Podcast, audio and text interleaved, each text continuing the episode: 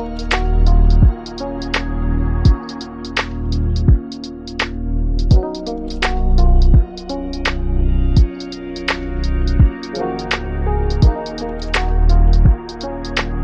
up, everybody? Welcome back to the Clear Out Podcast, hosted by Matt Brooks. That's me. Uh, we are brought to you by Blue Wire Podcasts, and uh, today I'm recording this from not so sunny California. I'm in the Bay Area right now, which is where I'm from originally. I know there's people think I'm from Minnesota or I don't I don't know where else people Arkansas. I, I have no idea where people think I'm from. There's always something different, but I'm from the Bay Area, from uh, near San Francisco area uh, in California. So here for the holidays after a couple delays. I'm sure like many other people. Um, a bit of a bumpy ride, but did finally get here with family. It's been nice. Um, but that's not what we're here to talk about today. Uh, obviously, we are here to talk about the streaking Brooklyn Nets. They have won ten straight games, won fourteen of their last fifteen. Um, hopefully won another one uh, by the time you're listening to this against Charlotte on New Year's Eve.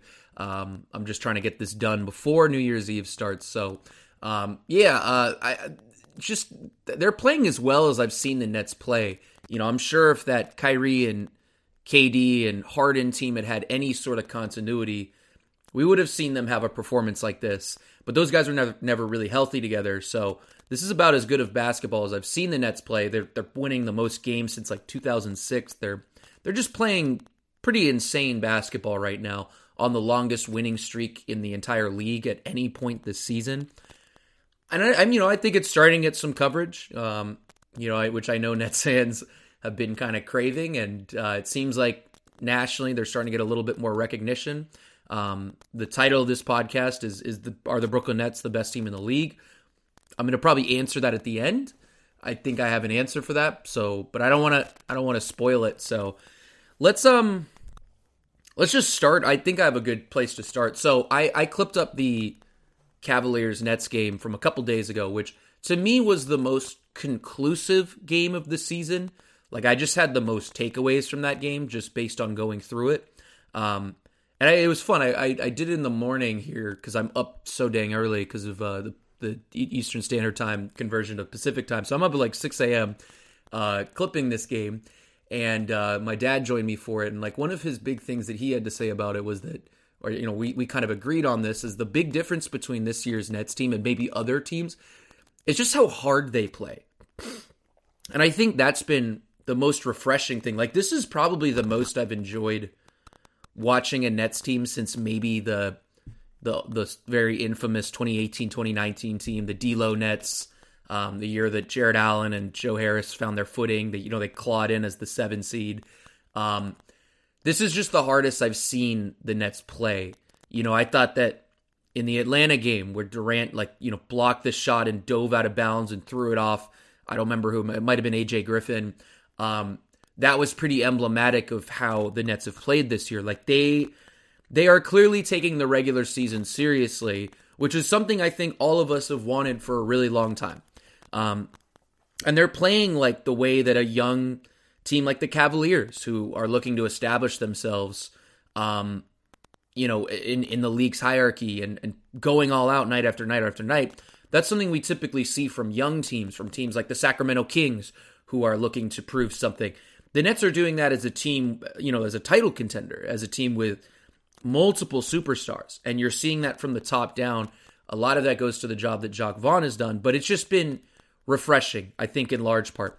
Um, You know, and, and and for the most part, there, yeah, there there are nights where they don't have the requisite requisite intensity, but I think in large part they've been, you know, beating the teams they're supposed to be um, against teams that are top end talent. You know, like the Cavaliers, like the Bucks. They're showing up. They're not only showing up, but they're showing that they're a level above these teams, which is something we did not see last year from the Nets. Um, you know, with Durant and Harden, uh, Harden while Kyrie was out. You know, I remember at this time last year, they were in a pretty similar p- position, if you remember this. Um, Durant was playing out of his mind. Nets, I don't know if they were leading the conference at this point, but they were certainly in the, the realm of that. Um, and, and they and they looked like this juggernaut team, and it was all kind of like, all right, once Kyrie gets back, these guys are going to be, you know, kind of killing it. That was before everything went wrong. Durant gets hurt. But the one thing that they couldn't do at that point was beat elite teams. Um, they lost to the Suns. They lost to the, the Warriors. Um, all these teams that were kind of top-end teams, um, they lost at home to pretty convincingly. And this year, that that script is flipped. They've been able to take care of teams like the Bucks, like the uh, the Cavaliers, and, and maybe the Celtics whenever they play them next. I think January twelfth is the next time. Though I've learned that game is on a back-to-back, so we'll see if Boston plays their guys. But regardless, it's just been refreshing. Um, it's been nice to watch the Nets show up and show they're in that class and take these games seriously. And I think to kind of break this podcast up, um, I wanted to just go through what they're doing on defense, what they're doing on offense, um, and, and just kind of talk about what I'm seeing. And a lot of this is just based on some of the clips that I have in that Cleveland game, which I thought, again, were, was just really emblematic of who they are. So we'll start with the defense. The Nets are ninth in defense according to Cleaning the Glass. It's been higher, it's been lower, but that's kind of where they're at right now.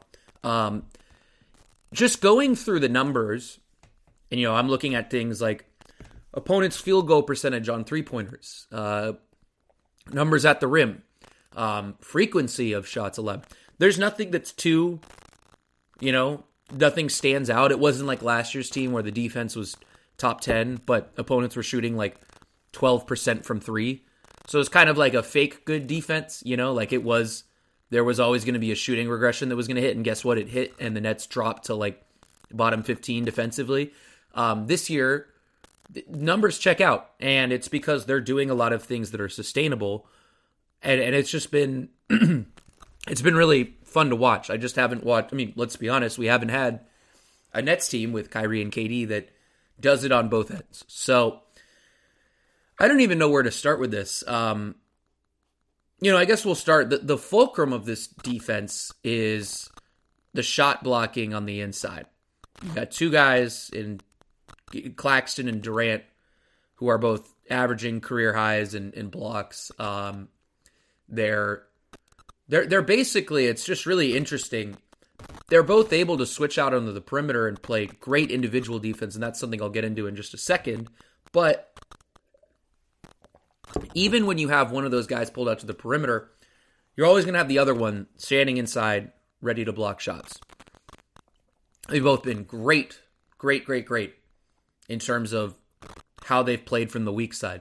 It feels like any shot that goes up within six feet of, of Nick Claxton is is liable to be blocked. And Durant's been also very attentive in this setting. Um, and and even just when guys go against them individually, when, when guys go at them in isolation, they're able to hold their own. Durant's been as tough to score on as I've seen him. Um, and, and I think a big part of this is just Nick Claxton has reached the point defensively that I've been very high on him. I, I did a video probably two years ago. This was when they had, it was like right after they got, uh, maybe it was it was just about him, but I, I know I said it in one of these two videos. There was a video I did about Nick Claxton. There was a video I did about Nick Claxton, um, LaMarcus Aldridge, and Blake Griffin. And in that video, I said that, you know, Nick Claxton has Defensive Player of the Year potential. Like, I, I truly felt that. And I'm not somebody that, like, throws around stuff like that. I, I just, I don't know. That's very hot takey, and I'm not usually like that, but I just felt watching him because of how good he was as a switch big, which is so important as a center to be able to guard all five positions. It just means you're able to stay on the floor against anybody. If he was able to just bulk up a little bit, you know, improve as a guy that's, you know, rotating over from the weak side and be that secondary shot blocker to match how good he was as a primary shot blocker, um, and, and just, you know, g- gain a little bit more scheme versatility, I really truly felt like he could be one of the best defenders in the league, if not a guy that could be a perennial Defensive Player of the Year candidate. And he's already there at, what, age twenty-three? I think he's twenty-three. You know, and, and, and I, I do think we're going to see Nick Claxton at the end of the year as somebody that's in the voting for Defensive Player of the Year, which is insane to say. But, you know, I, I always felt like this was sitting there for him just because he had that baseline of being such a ridiculous, maybe maybe the best switch big in the league at a very young age. Um, you know, I'm sure like Evan Mobley is somebody that would have something to say about that. Um, there are a couple other guys. Bam Adebayo is probably the best switch big in the league. But Claxton, you know, being somebody that's six foot eleven, a true, true six foot eleven with a seven foot two wingspan that can switch out into the perimeter like that, just had this insane potential that somebody like Bam, who is very, very good, very, very good defender, obviously defensive player of the year candidate uh, perennially as well, doesn't quite have because he's closer to like what six nine, six ten. Um, So it, it's just been it's been really refreshing, and I, I feel like in a way, and I don't want this to take away from what Durant's doing because I have plenty of good things to say about him as well. Um, you know, Nick Claxton has been in large part like he he looks to me like a Rudy Gobert type in that, not in terms of how he plays defensively, but somebody that if you have him at the center position, you're good for being a top ten defense pretty much no matter who's around him. And I, you know, maybe top twelve is where I would settle. But you're going to be in the top half of the league just by having this guy manning the middle because he's so good at contesting shots. Um, and he's he just makes guys think twice. And I think that as he gets, you know, more and more of a name for himself in the league, guys are going to, you know, guys are going to fear him inside. I mean, we've already seen that teams are way less willing to go at him on the perimeter. I think that's why you're getting less instances of him flashing his ability to switch as a big, because teams are just smarter. They're saying, all right, maybe we're not going to do this. Um, so it's just been nice to see. Durant has been similarly lethal in, you know, all the ways that I just mentioned. Um, yeah, he's not quite the athlete that Nick Claxton is, so you're not seeing some of those skyscraping blocks, but he's been really attentive. He's been You know, just like like Nick, he's been really good at recognizing when his teammates are in trouble, um, especially from the point of attack, which is something we'll get into in just a second. But I, I just have nothing but good things to say about him. And again, like having those two guys sitting there, sometimes both of them are contesting shots on the same play, which is wild. But at least having one of those guys in all the time in your starting lineups or those lineups where, you know, it's it's Nick and K D sharing the floor, it's just a huge luxury to have. And I think just playing that, having that for thirty plus, you know, really probably thirty-five plus minutes of the of the of the game, um, or maybe probably closer to like low thirties. Um, I could probably look that up, how many minutes they're averaging per game. Regardless, um, it's just a huge luxury. So I've liked that. It's been nice to to see that. Uh, they're doing other things too. Um, you know, somebody. Somebody like Ben Simmons is is really starting to flash what he can do. Um, you know, get into passing lanes. His he's got such quick hands. His weak side rotations have been really good. He's a little bit less like, you know, a Nick Claxton or a K D, where he's disturbing shots with, you know, his his long wingspan. No, no, Simmons is more of a guy that's like almost ahead of the play.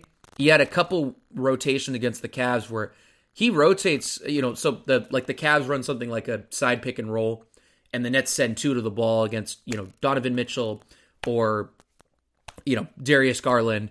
And it's it's like Lamar Stevens, I think is the play I'm thinking of, is rolling to the rim. He gets the pass.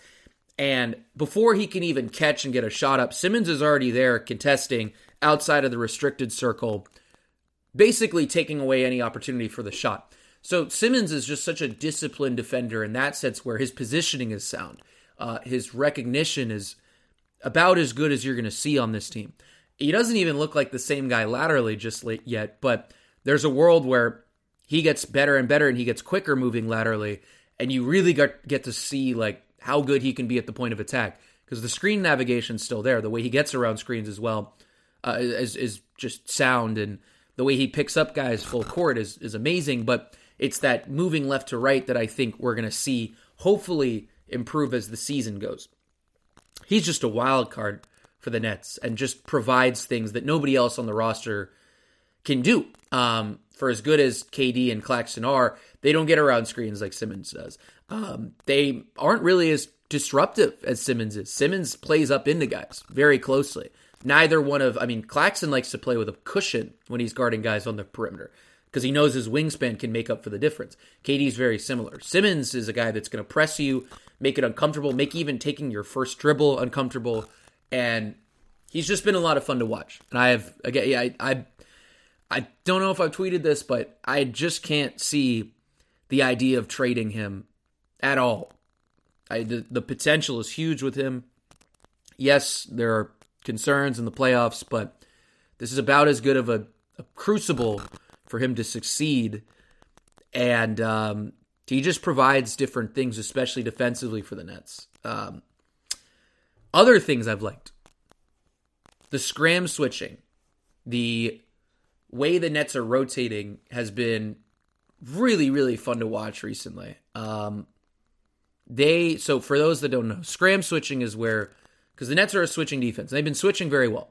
They've been picking when to switch. They've been picking when not to switch. And I think a ton of credit goes to Vaughn and the coaching staff for that. The players as well for recognizing these things and not being a team that soft switches so much, which I think bothered all of us a ton in previous seasons. And I think it bothered guys like Durant quite a bit because he's mentioned that a lot. Um, but the scram switching. So what that is, is let's say, let's say the Nets are playing the Cavs, right? And Darius Garland's, you know, handling the ball. Kyrie's guarding him.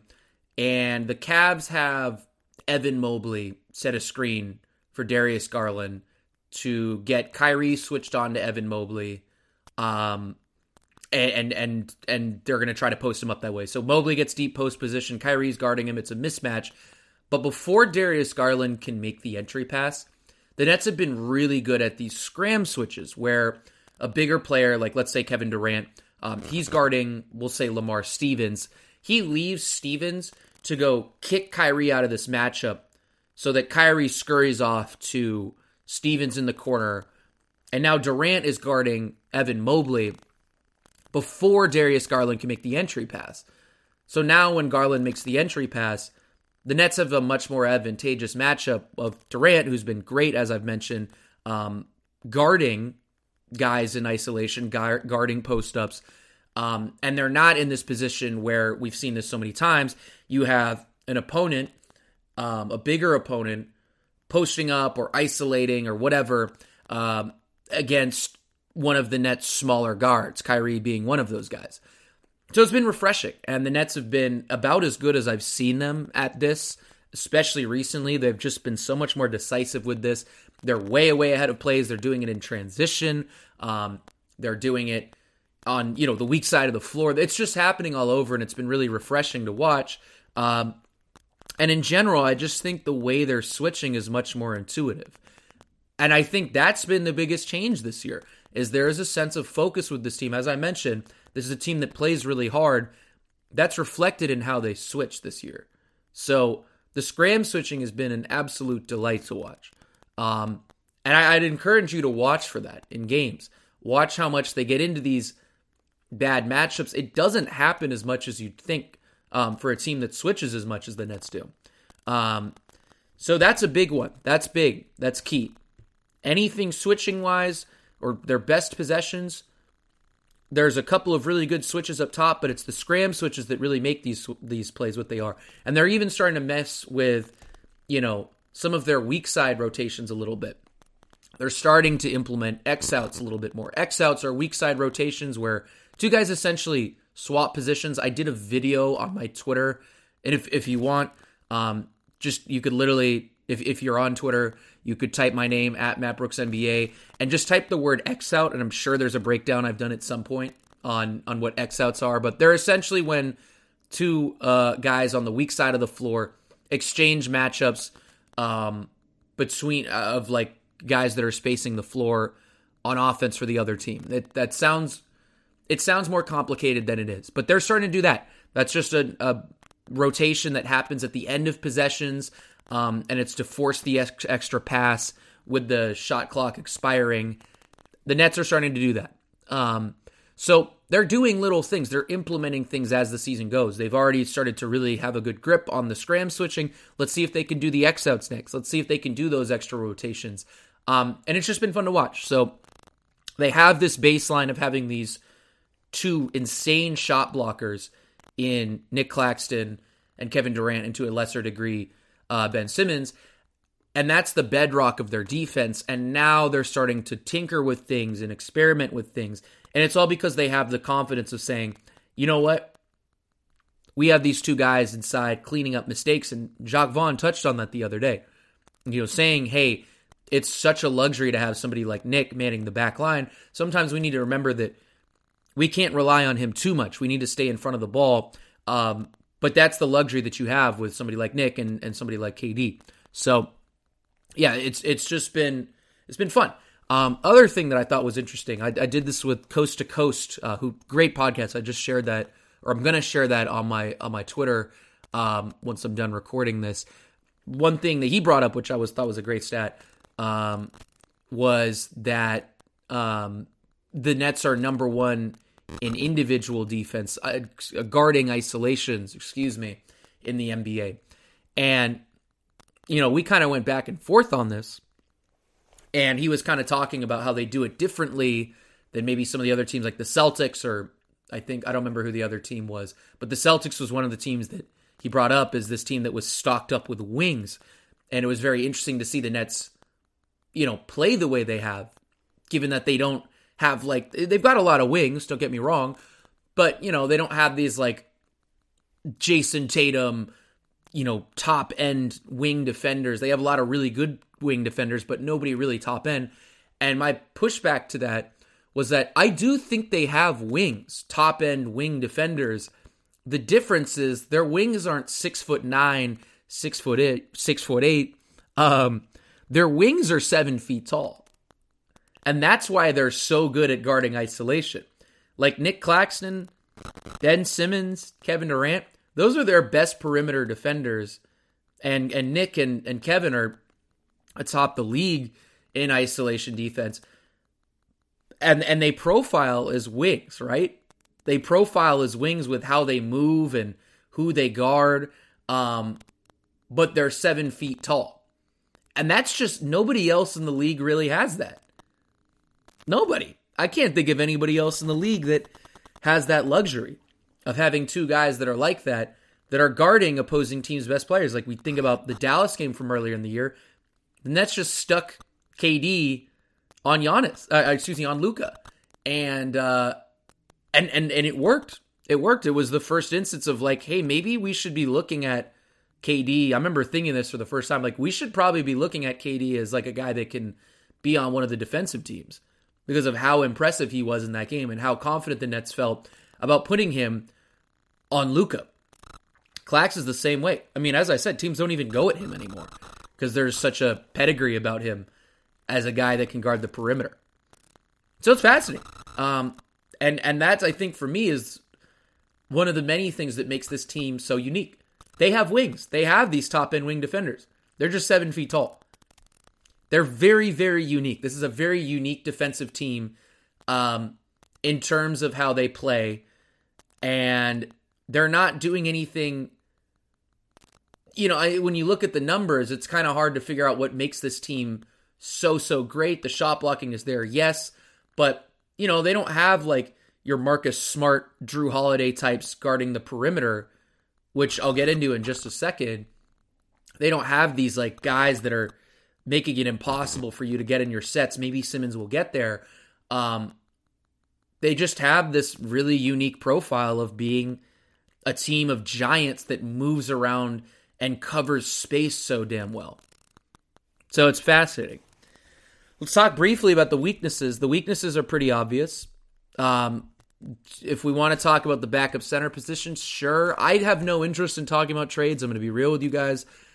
You've come to the wrong place if you want trade talk. That's just not me. I like to talk about what we're watching instead of, I don't know, players the Nets probably don't get.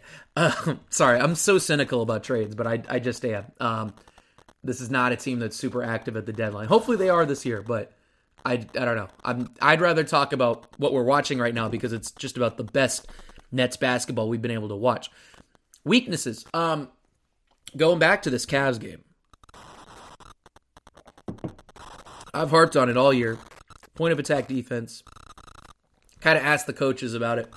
Vaughn kind of didn't, hasn't really acknowledged it because I think they feel pretty good about their switching and having Clax and K D on the perimeter. I can't blame them. But I will say that Cavs game, you got a little preview about the only guys that can really get theirs against the Nets are these small, quick guards, Darius Garland being a great example, one of the quickest players in the league. He was able to get by guys, but not just get by guys, find areas of the floor that the Nets just don't quite have any defensive presence. You know, getting shots at the rim is really hard against the Nets because of somebody like Nick Claxton and Kevin Durant. But if you have like a nice little floater game, which Darius Garland has one of the best floaters in the league, you can kind of get what you want against this Nets team. And granted, there aren't many teams that have that. And certainly I can't think of anybody, like the Celtics aren't a team that profiles like that. Maybe the Warriors, who, by the way, lurk in the West, in my opinion. Um, they lurk. They're just waiting for Curry to come back.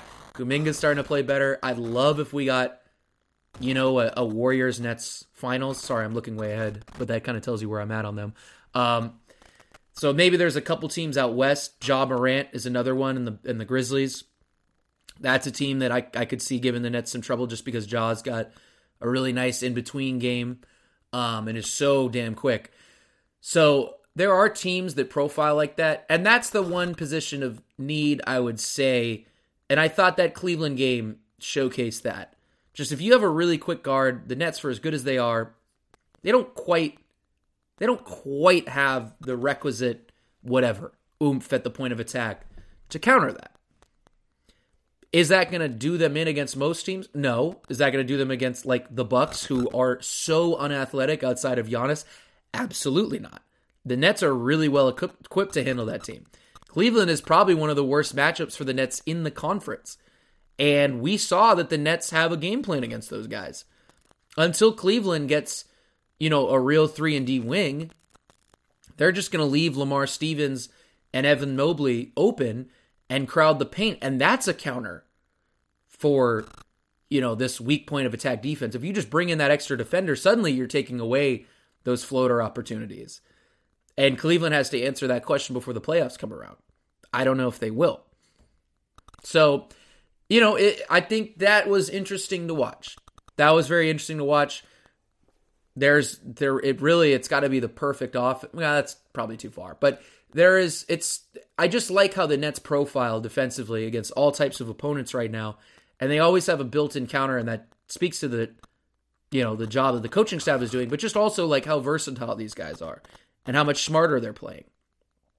But if there is one weakness, I think that point of attack stuff is, is probably it. So we'll see if anybody can expose that. All right, let's move on to the offense. And there's no better place to begin than with Kevin Durant. He's, uh, I think it's the best I've seen him play, probably on both sides of the ball, but certainly offensively.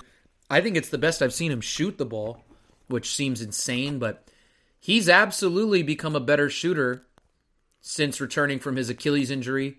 Um, and I don't know if that's just that because he had this injury, he could do nothing but shoot um, and just work on, I don't, I, I don't know. I, I, that's something I guess be a good question for him to ask. Um, I feel like he's answered that before. I think he said something along those lines. I know Joel Embiid has certainly said that when he was out with his foot injury in his rookie year. He did nothing but shoot, and that's why he's this like really polished, you know, face-up guy now. So I, I, I don't know. I, I feel like at this point, regardless of whether, you know, whatever got us here, this is the best we've seen Durant shoot the ball. He's, you know, career high in field goal percentage, uh, career high at the rim. Career high in the mid-range is shooting just ridiculous percentages in the mid-range. Career high on pull-ups. He's been outrageous. Um, and not only has he just been shooting the ball well, but if we go back to last year's series against Boston, if there was one time that we've ever felt like Durant has a weakness, it was as a lead facilitator. Boston put him in a lot of positions where he made mistakes, and granted, the spacing around him wasn't good. The Nets did not put him in good position, you know, in good position at all to carve up that Boston defense. But his decision-making wasn't great. And instead of shying away and having this bad series and letting it, you know, consume him or affect him, he took that head on. And he's been the best pick-and-roll ball handler in the league this year. His turnover percentage, as, as I believe, bottom fifteen, bottom twenty, out of the pick and roll, which again, that was the big thing last year against Boston was the way he was turning over the ball in that setting. especially when Boston threw two, sometimes three bodies at him. And he's just been, I mean, it's what makes K D so great, right? Is that he has this series where he shows some sign of weakness and he just takes his biggest weakness and he makes it a strength the next year. It's fascinating to watch. He's been, when he's blitzed in pick and roll, he's been early to get off the ball. He's been making the right reads to especially somebody like Nick Claxton with these bounce passes for Nick Claxton to get shots at the rim. Lobs have been happening here and there. Uh, he's been really, really good at making pick and pop reads. The Nets have been leaning into that a lot recently with Royce O'Neal, who had a bunch of threes. I don't remember what game that was. Maybe that was against, I think that was against Milwaukee. Um, Royce got three threes out of pick and pops, and it's because K D hit him with these super accurate passes when Royce, you know, went up to set a screen and slipped out to the top of the key or the, the top of the arc. Um, That that's just been really nice for the Nets and just been a big luxury that he's been so good out of the pick and roll setting. And a lot of their offense is based on that. But the other thing that I think stands out to me is that the Nets, just their distribution between Kyrie and K D feels so much more sound. And I just remember saying, even early in this season, it just never felt like they could get those two guys going in the same game. And now it feels like that happens every single game. Cleveland was a great example. You had these guys kind of trading blows. I think Durant, I don't remember when he did his damage, maybe early in the second quarter. I know for sure Kyrie got going at the end of the second quarter. Um, and then we got to the fourth quarter. Kyrie had another scoring burst. Durant came in at around like the six minute mark. He had a couple buckets. And then Kyrie kind of closed the game after, you know, the Nets had a little bit of trouble with, with blitzes. Um, he made some big plays at the end. So they've just been really good at distributing things between those two stars. Zach Lowe pointed this out. The Kyrie solo minutes have been insane. I think the Nets are... I, I just looked it up. Damn, I think they're plus eighteen points per one hundred possessions when Kyrie when it's just Kyrie out there, which is a huge, huge thing for the Nets, um, that they're getting that type of production in the solo Kyrie minutes. That's not something that they've enjoyed and not something that they've experienced in previous seasons where Kyrie is just running the show out there. So it shows you how well Kyrie's playing when it's just him. And that's been the big thing for me, is that you're always, it's like kind of what we always envision for the Nets, is that you're going to have one of these two all-time scorers out there, and they're just going to get forty-eight minutes of crazy offensive production from these three-level guys. They're finally getting that. It's finally coming to fruition this year. Um, it's just been delightful. Kyrie's been, what can you say about Kyrie? He's been the best fourth-quarter scorer in the league. Been just absolutely insane recently. The three ball started to trend up finally after a slow start. Um, he's just, he looks as good as ever. I mean, he's he's playing fifty, forty, ninety ball this month. I just don't know what else you can say about this guy. He's so good. um, and that it's it's just, uh, the offense in large part feels sustainable. Maybe not to quite to this level from these two, but getting this type of production and the way they're distributing their touches, that does feel sustainable going forward. And it seems like they've really locked into how they want to play and how they want to distribute touches between those guys, which has always been the big question, as I've mentioned multiple times. Um, so that gives them a top, just having those two guys out there, that's going to make them a top five half-court offense. They've been top five in half-court offense and defense. They're one of only, I think, two teams to do that. But they're also getting some nice production from Ben Simmons, who has greatly, greatly changed this team in transition. The passes he makes in in transition to shooters on these crazy diagonal bounce passes. He's found guys like Royce O'Neal, Kyrie Irving, a couple other guys, Kevin Durant, running into threes. Joe Harris, when he gets back, he's another guy that can make shots like that. They've they've gotten all these easy looks because Ben Simmons is so good at lacing passes like that. Simmons is a good rebounder for his size, or just a good rebounder, period. So he'll grab rebounds and just push the pace. You know, it's the Magic Johnson comparison is the easy one to make. It's a good one to make. Um, and it's just just having that element of not only being a good half-court team, but also a team that can get it done in transition because of somebody like Ben Simmons. It just gives them another layer. Gives them another thing that they can they can show off. And he's been doing some things in the half court, experimenting with the floater game. We'll see how that goes. The hook game has been pretty nice. He's very confident with that right-handed hook shot. Little things for him to do. It's just the little small breadcrumbs. I don't know if that's the right that's the right comparison, but um, yeah, I you know, just the little things, the low-hanging fruit for him. He's been starting to pick. So that's been exceptional.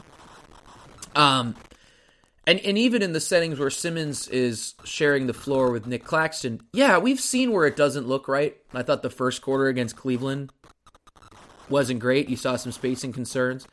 But in the third quarter against Cleveland, you started to see how the Nets are making it work between those two guys. Just having Simmons and Claxton out there is going to completely, completely change you defensively, especially when you're playing them next to Kevin Durant.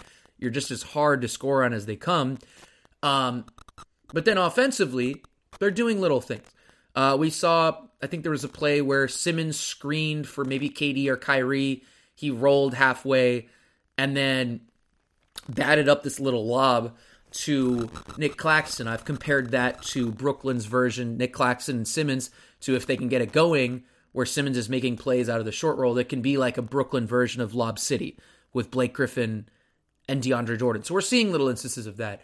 Um, there was a play where they used, um, I think it was Nick and Simmons as elevator screeners, where they're both sending screens to create a three-point shot. I think it was for Kyrie out of an out-of-bounds set. Um, there was a play where Simmons posted up, and I thought this was maybe my favorite play. He's posting up, and Nick Claxton went to, you know, sort of around the the, the free throw line, and set a screen for Kevin Durant on his, on Kevin Durant's man to generate a catch and shoot three. So Simmons passes out of the post up. Nick sets a screen, catch and shoot three for Kevin Durant. So they're finding ways around this. That's ultimately going to be how it is for the Nets, is that you're going to have to find ways around this. It's not going to be a natural thing, um, like playing four in, one out, or excuse me, one in, four out. Um, with one of Nick or Simmons on the floor and a bunch of spacers, you're going to have to find workarounds. But the Nets are starting to do that. And again, as I've said, that it pays dividends to have those guys on the floor defensively.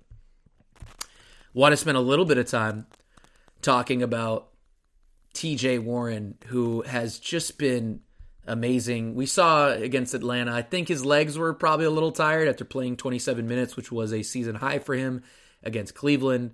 Um, but you're starting to see what he can do as a player. He is a great off-ball player. And I did this big video before the season, and the big thing that stuck out to me was how good of a cutter this guy is, how good he is at filling space. Um, you're seeing it even on offensive rebounds. He's really good at coming in from the weak side of the floor when his defender isn't looking or caught ball watching and sneaking in for offensive rebounds. He just has a really good feel for where to be on the floor and spacing, and that's huge. I mean, uh, Lucas Kaplan at Nets Daily uh, kind of compared him loosely to Bruce Brown, not in terms of how they play, but just how good those two guys both are at finding areas on the floor, empty areas on the floor. T J Warren is a guy like that. He's a good cutter. Um, you know, they've used him as a pick-and-pop threat with K D, but if the pick-and-pop isn't there, he'll cut to, you know, around the nail, the middle of the free throw line, and catch the pass. And we know he's very lethal from the mid-range and take a shot from there. Um, they also, if he's using a pick and pop and he's run off the line, he can create for himself a little bit. We've even seen the Nets use him as a guy that can post up mismatches. There's just a lot you can do with him. He's a very dynamic offensive player. He's the perfect role player in the sense that he's not somebody that needs a ton of touches or, you know, a ton of dribbles to get his. And actually, I think the less dribbles he takes, the better. So it's, that's been a delight to watch, uh, is to watch him find himself in this offense. And it really is the perfect offense for him because of how good he is off the ball. Um, and it, and it's allowed him to not have his weaknesses, which are mostly athleticism based. He's got to be the, I mean, and that's, again, I watched this game with my dad. My dad was laughing at, he was saying something along the lines of like, I don't think he's he's never seen a guy jump that little off the floor to take jumpers, and I, I agreed. Um, he's not like this crazy athlete or anything. In fact, he's kind of like a Kyle Anderson type player where he's, when he goes downhill and drives downhill, he's so slow that it almost throws defensive players off. And and that's who he is. Um, he's not this crazy athlete, but he makes it work. He's just a natural born scorer who's really good off ball and is the perfect piece next to somebody like Kyrie and K D. Um, so he's been a, a really huge, huge addition and just a different player than anybody else on the roster. Just as a guy that can create for himself a little bit. That's a huge luxury to have coming off your bench. That's a real deal third scorer in a large part on a minimum contract playing next to Kyrie and K D, who are having just about the best offensive seasons in the league. So he's been a huge game, game changer, and he'll only get more and more comfortable um, as the season progresses. So let's talk about let's talk about if it's sustainable, and I'll loosely touch into we, touch on weaknesses. Is it sustainable? Um, well, they're they're leading the league in three point percentage at thirty-nine percent. Is that sustainable? Maybe, maybe not. Um, there are certain guys like Yuta Watanabe shooting whatever mid fifties from three. That's probably not sustainable. I think there will be a regression that hits with Yuta. I do think he's improved as a shooter, but I don't think he'll quite stay at that level. Maybe somebody like Royce O'Neal, who's having a career-high year from three, he'll have a, a light regression. But I still think they'll be a top three three-point shooting team in the league. Some of the mid-range shooting will probably come down. So I think there is a regression due for this team, a light one. I do think they'll be, you know, in large part, one of the best shooting teams from those two areas of the floor. But yeah, I, I, I think naturally, because they're shooting so well, there is going to be some sort of regression that's due. And that's just, that's just the course of an eighty-two game season. It's not a detriment to them or doesn't say anything bad about them. It's just, they're, they're like shooting out of their minds right now. Um, weaknesses offensively. I guess it's paint touches. I guess, um, you know, I, I go back and forth about how important paint touches are for teams. Um, you know, we'll bring up examples like the Suns. The Suns were a team that never got paint touches. And was that what doomed them last year? Or was it just they kind of reached a ceiling in the regular season and didn't have that extra gear in the playoffs? I'd probably lean more towards that. Does that come from their paint touches or lack thereof? Maybe, but I just don't see that with the Nets. I just with having Kyrie and K D, just two guys that can get it done in the playoff setting the way they can. Um, I don't know. I guess maybe that'll be something that comes to mind. Um, I've seen people say that, I saw this going around on Twitter that like the league is conspiring against the Nets because they don't draw free throws. They're bottom two, maybe worse in the league. I don't remember what it was. Uh, free throws drawn, which, guys, I just want to say the league is not conspiring against the Nets with the refs. The reason they don't draw free throws is because they're bottom three in the league in paint and excuse me, at shots at the rim. Those two things are heavily tied together because I guess what? The other team that's bottom three in the league and shots at the rim is Golden State. And their fans say, oh, the refs are conspiring against us. Steph never gets calls, blah, blah, blah, blah, blah, blah, blah. Um, so yeah, guys, that's what it's tied to. I just got a kick out of that. Um, so maybe that's a weakness, is not getting the line as much and not getting, you know, touches inside the restricted circle. That could be a weakness. Um, another one that I think could come to mind is we'll still see it in, in certain instances, the way they handle double teams, and not double teams out of the pick and roll, but when the Nets are doubled like at half court at the end of games, they have not been great in that setting. They've been very good against, you know, zone defense, but they have not been great in that setting. We saw that against Cleveland. Cleveland almost mastered a comeback against the Nets just by doubling them at half court. Seen that happen to both Kyrie and K D, and the Nets have not always made defenses pay with that. So that could be something. If you're throwing aggressive coverages at them, that could be a weakness. The Simmons-Claxton front court could be a weakness. But again, as I've mentioned, they've found workarounds to that. And if they want to, they can just separate those guys' minutes completely to solve that problem. So those are the main ones. Um, but these are all very small weaknesses in large part that can be solved just schematically or just through experience. Um, and I guess that gets to where I'm at with them as a team. We'll start first by just saying the rotation. I feel great about their eight-man rotation. And that's why I'm not going to get into trades, because realistically, do I want to spend, you know, twenty minutes on a podcast talking about how the Nets can improve their ninth man? No, I don't. I don't want to sit here and talk about how, man, if they improve Seth Curry's spot, they can give they can get a guy that gives them whatever ten good minutes in the first round and won't play that much in rounds after that. Because realistically, I believe in this top eight a lot, and I think they might have. I mean, maybe it's them in Boston, but they might have the best eight-man rotation out of any playoff team right now. I feel pretty good about who these guys are putting out there in terms of their top-end talent, but just the guys they have behind them. Like, their starting lineup is, I believe in a lot. And then if they want to, they can sub out somebody like Royce O'Neal if he's slumping, which we've seen he can be a little bit inconsistent for three. Uh, you could sub him out for Joe Harris in the starting lineup. Off the bench, you have T J Warren, who I really feel like could be the best six-man in the league by the end of the year. It might even be starting. Um, you know, Yuta Watanabe, who's been just a revelation as a three and D guy, um, and then one of Joe Harris or Royce O'Neal. That's your top eight. Like, I believe in all those guys. If there's one guy I might not believe in, it's Yuta Watanabe if the three stops falling. But I think some of those changes that he's made and improvements with his outside shot could be pretty real. I think he might just be a plus shooter now. It's it like looking at it, optically, it's a good-looking shot. So, and that's that's your top eight. That's what you need for the playoffs. You just need eight guys you believe in. You know, maybe Seth starts look, to look a little bit better, or maybe you flip him for whatever, a point of attack guy, or, you know, if you want to get a stretch big, if there is one out there, you could do something like that. But in large, in large part, I just feel really good about eight guys, and that was something the Nets did not have last year. It got very questionable after the first six guys. You know, you start to get into the, you know, boy, does, do we need to lean into James Johnson? Is, is there a world where LaMarcus Aldridge can contribute? Like, it just got a little scary outside of the top six. This year is very different. You feel pretty good about these guys. So I'll answer the question now, since that's the title of this podcast. Is this the best team in the league? I think right now the Nets are the best equipped to play and beat just about anybody in the league right now. Does that make them the best in the league?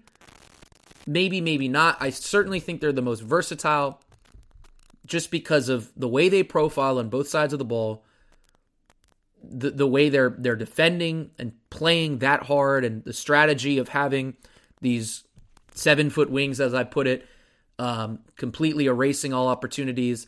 And then offensively, just building it around these two guys having supernova offensive seasons, and the spacing around those guys that allows them to cook, but also gives the Nets three-point shots if teams double and the ball swings and finds a guy open for three.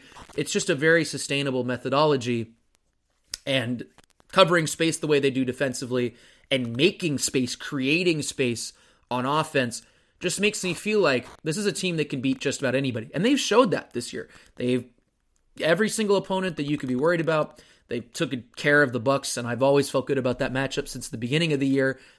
Just showed, hey, not only do we have the right players to guard your best players, somebody like Royce O'Neal and Drew Holiday, uh, Ben Simmons and a bunch of other guys on Giannis, but we're actually more athletic than you guys this year without compromising the things that we do well. Uh, Cleveland, yeah, like, you guys might have the rare thing that can torch us, which is a quick point of attack guard, but we have other ways to cover space and take advantage of your weaknesses, which are the wing position, really. Um, and we can take away ground from you that way. We have not seen them play Boston yet, and that is probably the only reason I can't quite put them as the best team in the league. I need to see them have a convincing victory over Boston, but I think they have a little bit, well, considerably higher ceiling offensively than Boston. Um, just because Boston, as we've seen, the shooting can come and go, and that really changes who they are offensively. The Nets, I just believe in their shooting more, honestly. I really do. Um, for as good as Boston has been offensively this year, um, the Nets just have more proven shooters on their team, um, and guys that have done it for longer. And and I, and I think because of that, yeah, I I just I think they're more well equipped to take on a variety of opponents versus Boston. The questions come in, hey, if the three ball isn't falling, there are certain opponents that can maybe give us trouble here and there. Um, I'm sure Boston fans could test, you know, test to that. I don't know who's played them, who's made it tough for them. I know Chicago's beat them a couple times. So the Nets just don't have that. The Nets don't really have any opponents that give them trouble, maybe other than Boston. So yeah, I think in large part, they are the most versatile team. I feel the best about them against the other twenty-nine teams in the league. There's just this one team they need to beat, and it's the team that I hope we get a playoff matchup. Once again, a playoff rematch with Boston. That's the team I just need to see them take care of business against. So we'll see. And that will be what holds me back from saying they're the best team in the league. But I certainly think they're fighting for that number one spot. Um, and, I, and I honestly have a lot of trouble picking between those two teams right now, uh, between Boston and Brooklyn, as who's the best team in the league. Um, and and that's that speaks to the Nets' growth, how far they've come since starting off two and six. Um, it's just been a fun ride this year. It's the most I've enjoyed covering this team again since I, since the you know the D-Lo season. It's just been fun. They've been playing an enjoyable brand of basketball, and um, can't wait to see what they do. So, yeah, I just want to wish everybody a happy new year, happy holidays, um, and hope you guys enjoyed this. It's been fun to sit down and recap and just sort of talk about what I'm seeing out there. Um, if I missed anything, let me know. Uh, hit me up on Reddit, Twitter, whatever, um, and say, hey, like, you forgot to talk about this, or hey, can you talk about this next time, and I'll, I'll get to it. So, thank you guys for listening. If you enjoyed this, go ahead and check us out. Apple Podcasts, Spotify, wherever you check out podcasts. Um, and subscribe. Uh, odd episodes will happen. I think that's the most I can... that's the commitment I'm going to give on this podcast. Uh, but no, seriously, this has been fun. And uh, yeah, again, just want to wish everybody happy holidays, good health, enjoy time with family, friends, loved ones. And I will talk to you guys next time. Peace.